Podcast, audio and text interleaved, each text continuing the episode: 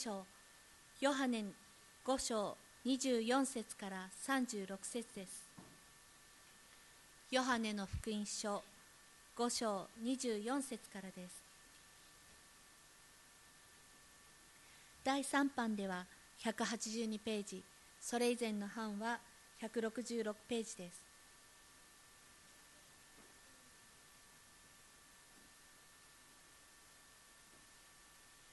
ヨハネの福音書5章24節。誠に誠にあなた方に告げます。私の言葉を聞いて私を使わした方を信じる者は永遠の命を持ち裁きに遭うことがなく死から命に移っているのです。誠に誠にあなた方に告げます。死人が神の子の声を聞く時が来ます。今がその時です。そして聞く者は生きるのです。それは父がご自分のうちに命を持っておられるように子にも自分のうちに命を持つようにしてくださったからです。また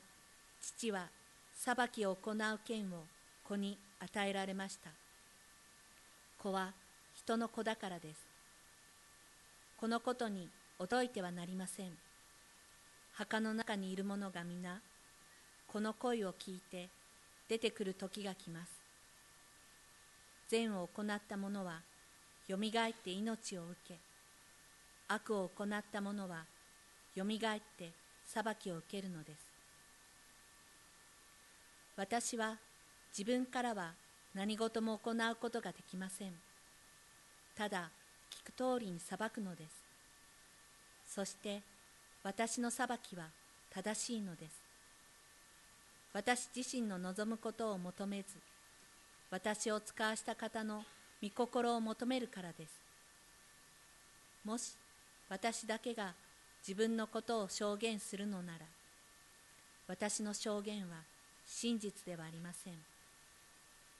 私について証言する方が他にあるのです。その方の私について証言される証言が真実であることは私が知っています。あなた方はヨハネのところに人をやりましたが彼は真理について証言しました。と言っても私は人の証言を受けるのではありません。私は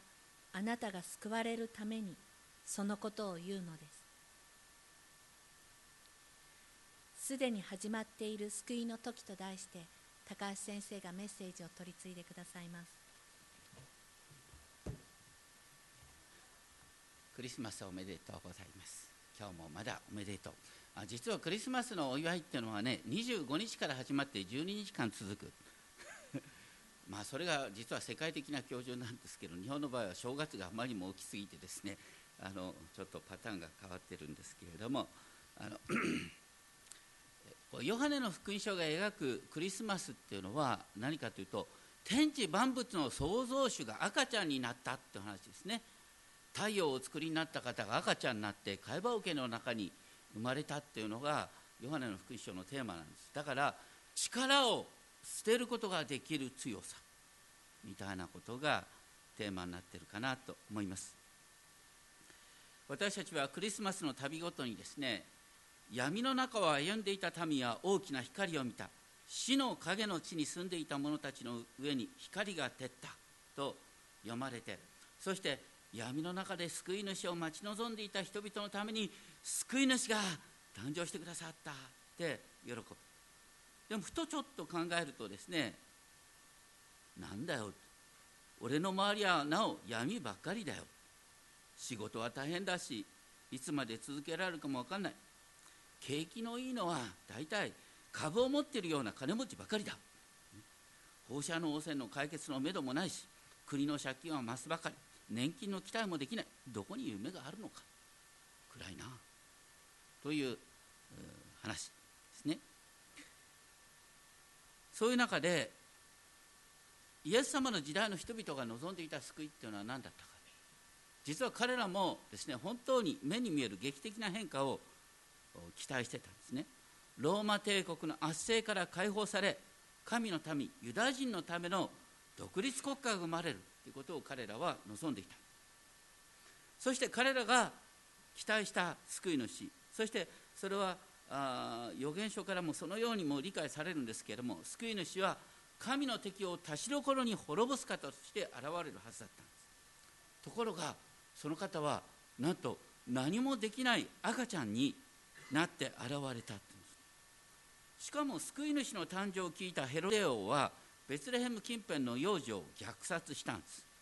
何も変わらないどころかかえって悪い時代になった。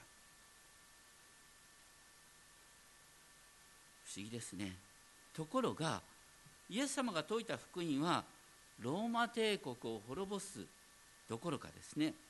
そのローマ帝国こう当時の地中海世界こうヨーロッパからですねアジアに至る地域のその底辺社会の底辺に広がり続けてやがて300年経つとローマ皇帝自身がイエスを救い主と告白するようになる。やがてカレンダーの作り方が変わってくるんです。キリストの降誕をですね主の年の始まりとして計算するようになっているんです。福音っていうのはローマ帝国を滅ぼす代わりにローマ帝国をイエス様の前にひざまひざまつかせる力なんです。私たちはすでに主の救いを受けている。私たちはすでに新しいエルサレムの市民とされている。2000年前2000年余り前のですねイエス様の誕生によってどのように新しい時代が来たのかということを改めて覚えたいと思います。ヨハネの福音書の5章が読まれました。これはですね5章の始まりイエス様がですねエルサレムの近くのですねベテスダっていう池それはあの、まあ、ちょっと当時新興宗教的なものがですね流行ってたわけのわかんないところなんですけれどもとにかく癒しが行われる場所として有名だった。そこでなんとですね38年間の間ですね癒しを待ち続けてですね伏せったままになっていた病人に目を留めてイエス様こうおっしゃった「よくなりたいか?」でその人は「いや誰も助けてくれないんです」って言った。それに対してイエス様は「起きて床を取り上げて歩きなさい」と一言で癒された。ところがその日は安息日であった。絶対何の労働もしてないしてはいけない日。だから床を取り上げて歩くっていう労働行為はしちゃいけない。というふうに周りから責められた。でこの人はまあいろいろとあって結果的にですね自分が安息日違反で非難されないようにと考えたんだと思いますけれども自分を治してくれた方はイエスだと告げたですね。それによってイエス様は安息日立法違反で今迫害を受けるようになった。それに対してイエス様は何と答えたかって17節すごい言葉ですね。私の父は今に至るまで働いておられます。ですから私も働いているのです。なんとご自分をあえて神と等しくして彼らがですねイエスを冒涜罪で訴えようとしているのに火に油を注ぐようなことをなおおっしゃった、ね、そして私はさらに大きな技を行うんだと言ってそして21節に書いてあるように父が死にを生かし命をお与えになるように子もまた与えたいと思う者に命を与えるんだ。イエス様は与えたいと思う者に癒しを与えた。38年間伏せている人を歩けるようにした。この人の信仰以前にイエス様の一方的な見業なんです。私たちもイエス様が命を与えてくださ与えたいと願った結果として私たちに命が与えられている。自分の不信仰を卑下する必要はないということですね。そしてそればかりかイエス様はですね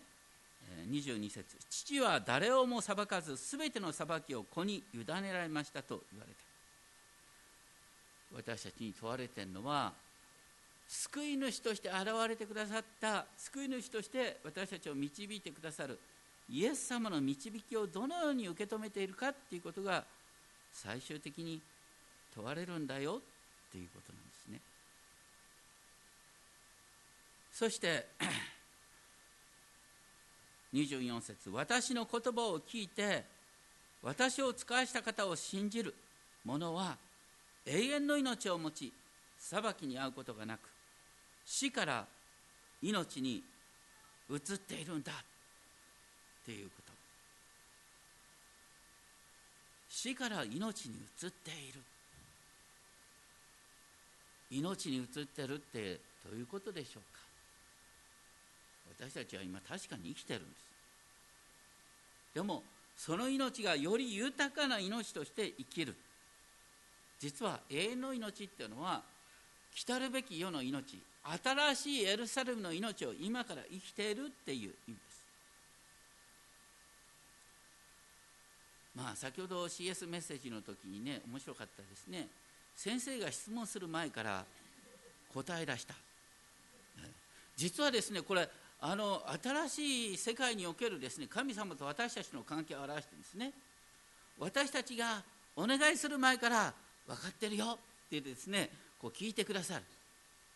叫ぶ前から答え。ね。語っているうちにちゃんと聞いてる。っていうですねそれが実は神様と私たちの関係になるってことなんですね。今すでにそれが起こっている。だからね永遠の命の祝福ってのはさあの死んでも天国に行けるとそれはそうなんですけどもその前にね今ここがねもう祈る瞬間から全部天のお父様に聞かれてるんですよ。祈りが聞かれてるってすごいことだよね。でもその割には自分の願った通りにならないのは何でだろうって思うかもしれない。でもそれは神様のご計画なんだな。大体ねあの子供の願い通りする親にろくな親はいないね。子供の願いは適度に跳ねつけながら 導くってのは親のあるべき姿。まあまさに神様はそうなんです。私たちの願いをちゃんと知ってて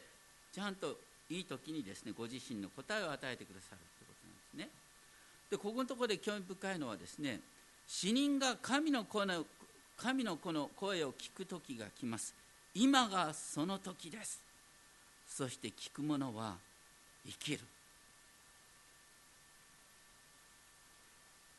死人が神の子の声を聞く時が来る。本当にですね生ける屍状態。38年間伏せた人は生ける屍状態だった。その人がイエス様に目を留められて今歩き出した。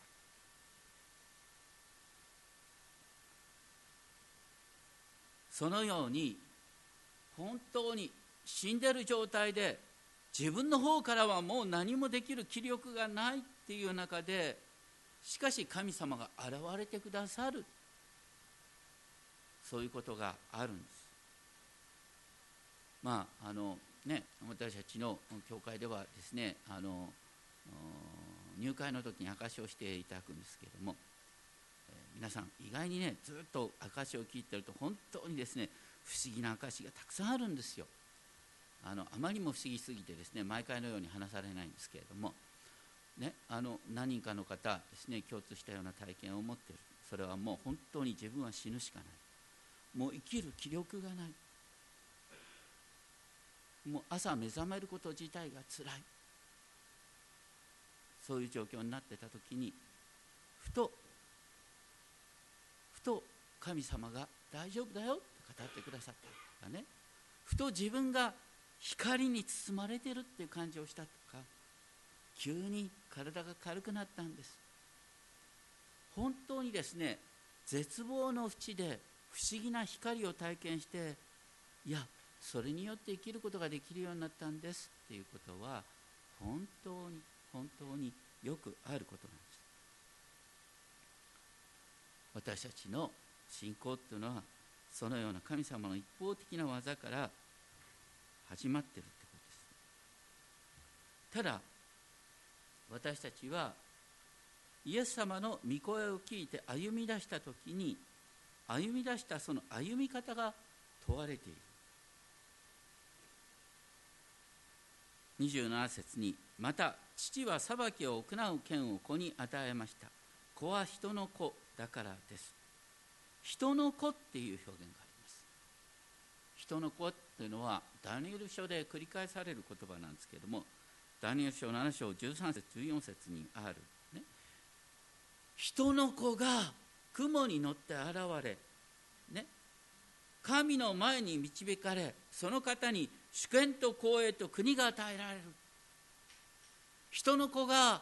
神の右の座に着座する裁き主となるんだっていうことがダニエル書7章13節に書いてあるとっても有名な箇所なんです。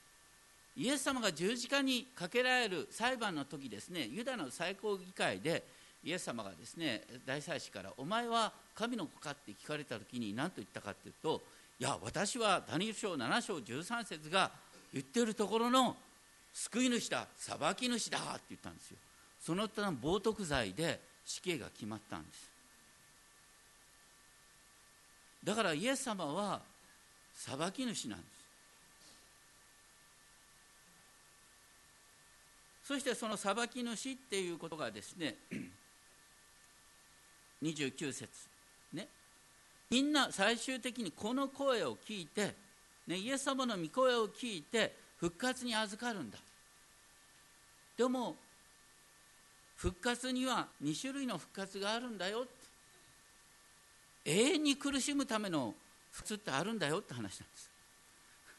健康な体が与えられてもう死ぬことができない死ぬことがでできない中で永遠に苦しまなきゃいけないその他の復活っていうこともあるんだよということを言った。実はこれはダニエル書の結論なんですね。ダニエル書12章の2節3節にある善を行った者はよみがえって命を受け悪を行った者はよみがえって裁きを受ける。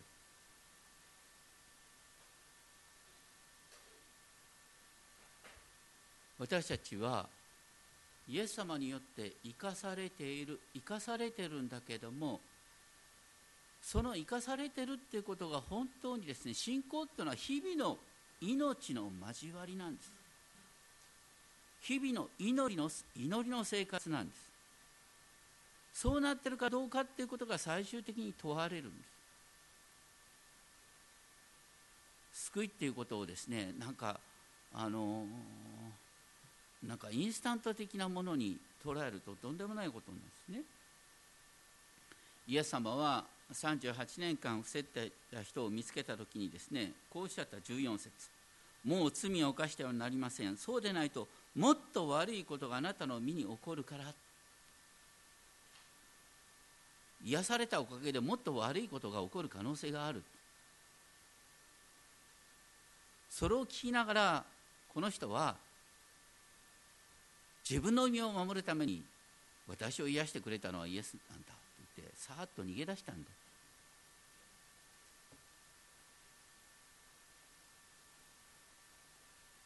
昔ねこんな人がいた。悔い改めてもですねなかなかあのどうなるか分かんないから最終的に死ぬ前に悔い改めて死ぬ前に洗礼を受けるのがいいって許してもらえるから。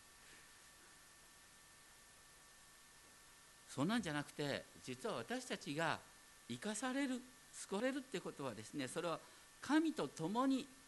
歩むための交わりだからこのですね38年間病気になってた人は実はイエス様にこのように聞くべきだったんだよね。私の罪とは何なんでしょうか？また私は今安息日立法で訴えられてます。石打ちに会いたくありません。どうしたらいいんでしょう？助けてくださいとすがればよかったところがすがり祈ろうとする代わりにですねイエス様をある意味で差し出したということなんですねイスラこの38年というのは非常に象徴的な言葉なんですけれどもイスラエルの民にとって38年というのはですね荒野で信仰の訓練を受けた期間なんです。でもイスラエルのためこの38年間の荒野の生活をね、えー、過ぎた後どうなったかというと急にね世界で一番強い軍隊になったんですよ。向かうところ的なし。それは神様に頼るっていうことを覚えたから。ですから私たちがね、永遠の命を与えられたのは何かというと死んでも天国に行けるから、まあ、あとは適当にやってれば大丈夫だよってんじゃなくて 神様に命を与えられたのはこの世の暗闇に向かう力なんでこの世の葛藤の中にこの世の闇の中に私たちが入ってってそこに光をもたらすために与えられている命なんです。困難に向かう力なんです。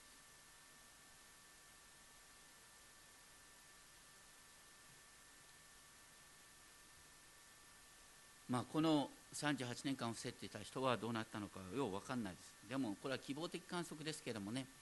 多分ねイエス様が十字架にかかる場面を見て本当に悔い改めて、ね、弟子の交わりに加わったんじゃないかななんて期待したいですけども確証はありません、まあ、とにかくですね その後のイエス様の言葉ですけれども30節を見るとですねイエス様おっしゃった。私は自分から何事も行うことはできません。ただ聞く通りに裁く。そして私の裁きは正しい。あくまでもイエス様は父なる神様に、ね、依存しながら父なる神様の力によって私は生きているんだっていうことを繰り返し言っておっしゃっています。そしてそのことがですね36冊でね、飛びますけど36節、えー、父が私に成し遂げさせようとしてお与えになった技。すなわち私が行っている技そのものが私について父が私を使わしたことを証言している。こうおっしゃってることはですねイエス様は私がやってる働きは全部天のお父様から来ているんだよってこと言った。私がやってるんじゃなくて天のお父様が私になせと命じたことを天のお父様の力によって私はやってるんだっていうことを言ってで37節ではイエス様はこうおっしゃった。ね私を使わした父ご自身が私について証言しておられる。あなた方はまだ一度もその御声を聞いたこともなく見姿を見たこともありません。ここでイエス様がおっしゃってるのはですね私はみんなと同じ弱いこの体を持った、ね、普通の人間だ。しかし決定的に違うところがある。それは何かというと私は父の御声をいつも聞いているんだ。私はいつも父の見姿を見ながら生きているんだっていうことなんです。私たちは知らないうちにですね、えーと、信仰によって成長するってことを急にですね強い人間賢い人間立派な人間になるかのようにですね、えー、誤解している場合があります。しかし何よりも不思議なのは救い主は赤ちゃんとして現れたんです。何もできない赤ちゃんとして。多くの人は誤解してるんだよね。イエス様は神の子だからさ生まれた瞬間歩き出したんじゃないかとかさね、うん、イエス様は神の子だからさある、うん、生まれた途端マリアさんに迷惑をかけないようにね。ねおむつもなしおっぱいもなしにですねあのスタスタと自分で歩き出してですね言葉も自分で話し出した。そんなことあるんですか？そんなのはないよね。イエス様は全くねあのここにいる赤ちゃんよりもちっちゃな幼子よりちっちゃな赤ちゃんとなって現れたこうマリアさんに抱っこされないとね歩けないどうしてそんな弱くなれることができたんですか、ね、何度も CS の賛美をしてきました。この趣旨はそこにある。本当に不思議は力を捨てることができるっていう不思議なんですよ。どうしてかっていうと神様が共にいてくださるんだから何もできなくたって大丈夫なんだよ。ね。じゃあ神様がですねあの不思議な手を差し伸ばすかっていうとやっぱり神様がいろんな人を使って私たちを、ま、支えてくれるんです。赤ちゃんのイエス様を支えたのが、ね、マリアとヨセフであったり3人の博士であったりそれと同じようにですね大切なのはね神様との交わりの中に生きるっていうことなんです。だからマザー・テレサがこんなことを言いました。多くの人が働きができないのは何かというと自分のものを持ちすぎてるからだって言ったんですね。神はいっぱいのものを満たすことはできません。神は空っぽのものだけを満たすことができるのです。本当の貧しさを神は満たすことができるのです。与えるためにどれだけ持っているかではなくどれだけ空っぽかが問題なんです。自分から目を離せ。あなたが何も持っていないことを喜びなさい。あなたが何者でもないことを喜びなさい。あなたが何もできないことを喜びなさい。私たちは本当に空っぽになって通りを聞くだとなったら神様は途方もない大きなことができるんだよっていうことなんです。ところがですねなんで話がそう通じないかというと私たちは知らないうちですね自分のアジェンダとかねあの自分のこうややりたいっていうことがこうあの大きすぎるんだよね。当時のあのイスラエルの人々は、ね、救いっていうとあれなんだよ。本当にローマ帝国と戦って勝利を遂げるってねそのような軍事指導者を彼らは望んでた。その枠があまりにも強くてイエス様を信じることができなかった。んですその代わりにねこのこの中にいると書いてありますけれども要するにですねあの43節の中にあるの他の人がその人自身の名においてくればあなた方はその人を受け入れるなんて書いてある。どういうことかというとですね次から次と私こそがイスラエルを救うものだっていう人は何度も現れてるんですイエス様の前後の時代に。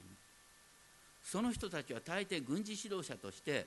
私が世界を変えるんだって来たでそういう人に結構みんなついていくんですよ。どうしてかって言ってやっぱりね人は上辺を見るんです。かっこよさそうな人。強そうな人。アピール力のある人。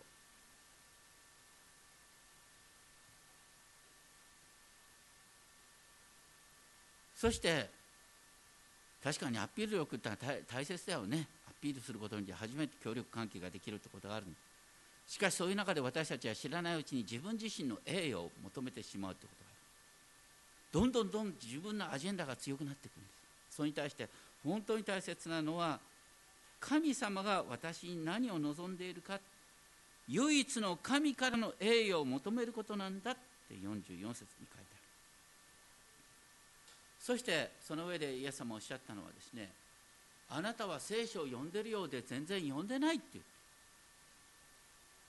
モーセをよく読んだらモーセ五章だよ。皆さんモーセ五章よく読んでるかな？聖書通読止まってる人はねこれからまたやり直そうよ。とにかくですね。モーセ五章ね。それをよく読んだらね分かることが出てくるっていうのは知らないうちにですねモーセ五書っていろいろとですねあの立法といっていろいろとこうやったらいいああやったらいいとこうマニュアル的なことが書いてあるような誤解を与えがちなんですけれども書いてあることの中心は何のことはない。神様は本当に私たちを愛しておられ、ね、私たちを守りたいと願っている。私たちをどどのようにしたらですね幸せに生きることができるかっていうことをモーセ五書は書いているんです。しかもですねその旧約聖書全体に書いてあることは何かっていうとね本当にあの特にこのモーセ五書の中にも書いてあることは何かっていうと本当に神様の救いの不思議さなんですよね。例えばあのアブラハムイサクヤコブヨセフユダモーセこれらの人にみんな通じるのは何かっていうとねあの一方向で次から次と勝利から勝利なんて歩みは誰もいないんだよ。みんなね最初ねとてつもない痛い目に遭ってんだ。とてつもない失敗をしてんです。ある意味で徹底的に砕かれてもう自分では生きることができないっていうところまで砕かれてその上で引き上げられるっていうのが聖書に繰り返されていることなんです。でそれは実は旧約のね預言書にまでずっと至ってる話なんです。というよりですねモーセ五書の新明記の終わりにですね面白いんですけれども新明記の終わりの32章にですねあのモーセはですねイスラエルの民に向かってどうせお前たちはまた失敗するんだよ。分かってるよ。ってね。失敗するのは分かってるけどもその時に立ち返ることができるようにお前たちに歌を与えようと言ってですね歌を与える。それは何かというと本当にですね失敗しても神様があなた方を本当にですねご自分の目の瞳のように大切に思ってるからだから失敗したところから新しい道が開かれてくるんだよっていう救いの話なんです。それが実は新約の宝刀息子の話に即座につながるんです。実は立法っていうのは本当にですね私たちをそのままで生かしたいっていう神様の憐れに満ちた書なんです。そのことを本当にイスラエルの民は分かってんのかっていうことなんです。そうじゃなくてあまりにも目の前のこれが実現できることが救いだっていうことにこだわりすぎちゃって神様の壮大な救いの物語が見えなくなっていたっていうことなんです。当時のユダヤ人たちは安息日一法を守ることに熱心だった。どうしてかっていうとねあのエレミア書とかエゼキエル書を見るとですね安息日一法を守らなかったから国がこんなふうに滅びたんだって繰り返し書いてある、ね、そのうちに彼らが思ったのはね安息日一法をね破るやつがいるから国がいつまでたってもねローマ帝国に虐げられたばっかりままになってんだ。みんなに守らせよう、ね、そのうちに安息日パトロールみたいのが出てきたね。安息日警察みたいな。破ってるやつがいる。彼らが悔い改めなければいつまでたっても国は迫害されたままだみたいな話になっていてなんか知らないけどねせっかくの安息をもたらす教えがですねもう本当に窮屈でたまんないですね教えに変わっちゃった。それが実は彼らがもたらした問題なんこれも私たち教会で気をつけなきゃいけないんですよ。ね、教会でこうやってきちんとですね奉仕をやらないやつがいるからいつまでとこうなんだなんてね。まあ思いたくなることもありますけどもね、まあそういうふうにですねあいあんなやつがいるからいつまでたっても国が良くならないんだと教会が良くならないんだと思ってる本人が一番教会をダメにしてる。なんていうことがあり得るんで本当に私たちは気をつけなければいけないということなんですね。まあ、とにかくですね聖書に書いてあることの中心それは何かっていうと私たちが与えられる永遠の命それはいつでもどこでも神様に祈り神様により頼みながら生きる生活の始まりなんです。もう本当に神様の神様が私の祈りを聞いててくださるんだ。今ここで私の祈りは聞かれてるんだ。願い通りにならないけれどもでもそれは神様が良しとされてるところなんだ。っていうことになってきてだんだんだんね失うこと失敗することが怖くなくなってくるんです。それがすごいことなんです。ローマ帝国がなんで最終的にイエス様の前にひざまずくようになったかっていうとねクリスチャンの群れっていうのはね次から次と問題を抱えることが大好き人間だったんだね。あの伝染病が流行ったらね伝染病の人を次から次と教会にね招き入れたりですね。ね工事を招き入れたりも大変だよ。次から次とさお金が足りなくてたまんなくなる。それでもですね次から次とあの必要な助けをどんどんどん与えて困った人を周りに招き続けるんですよ。貧しくなるばっかり。でもそれによって不思議に次から次と必要が満たされていくしかもですねあの当時はクリスチャンになることによってですねあの殉教するなんてことも多かったんですけれどもでもねその殉教の仕方がかっこいいと言ってですね彼らはすでに新しい命に生きてるってんで殉教の様を見て次から次と信仰者になったなんて話なんです。失える力それこそが最大の証になったんです。よこれってすごいことだよね。大丈夫なんですよ。だって救い主赤ちゃんになったんだから。何にもできない赤ちゃんだった。それによって大丈夫だよ。何も持ってなくても空っぽだって何もできなくたって大丈夫なんだよ。あなたが今ここで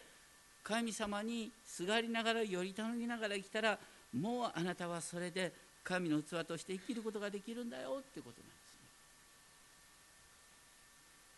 どうか私たちが本当にですねこのクリスマスの不思議。世界の創造主が赤ちゃんとなることができた。そしてそれによって新しい救いの時代が始まった。力によって敵を打ち倒すような救いじゃなくして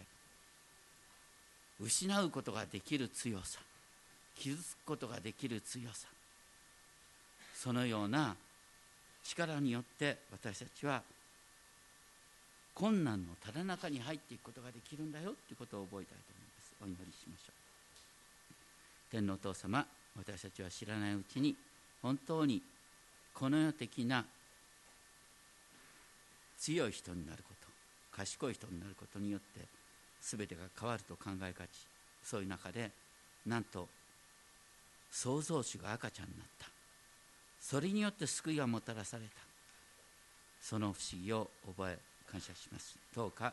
私たちがいつでもどこでも父なる神様により頼みながら生きていくことができるよう導いてください。今日の時を感謝します。尊き主イエス・キリストの皆によってお祈りします。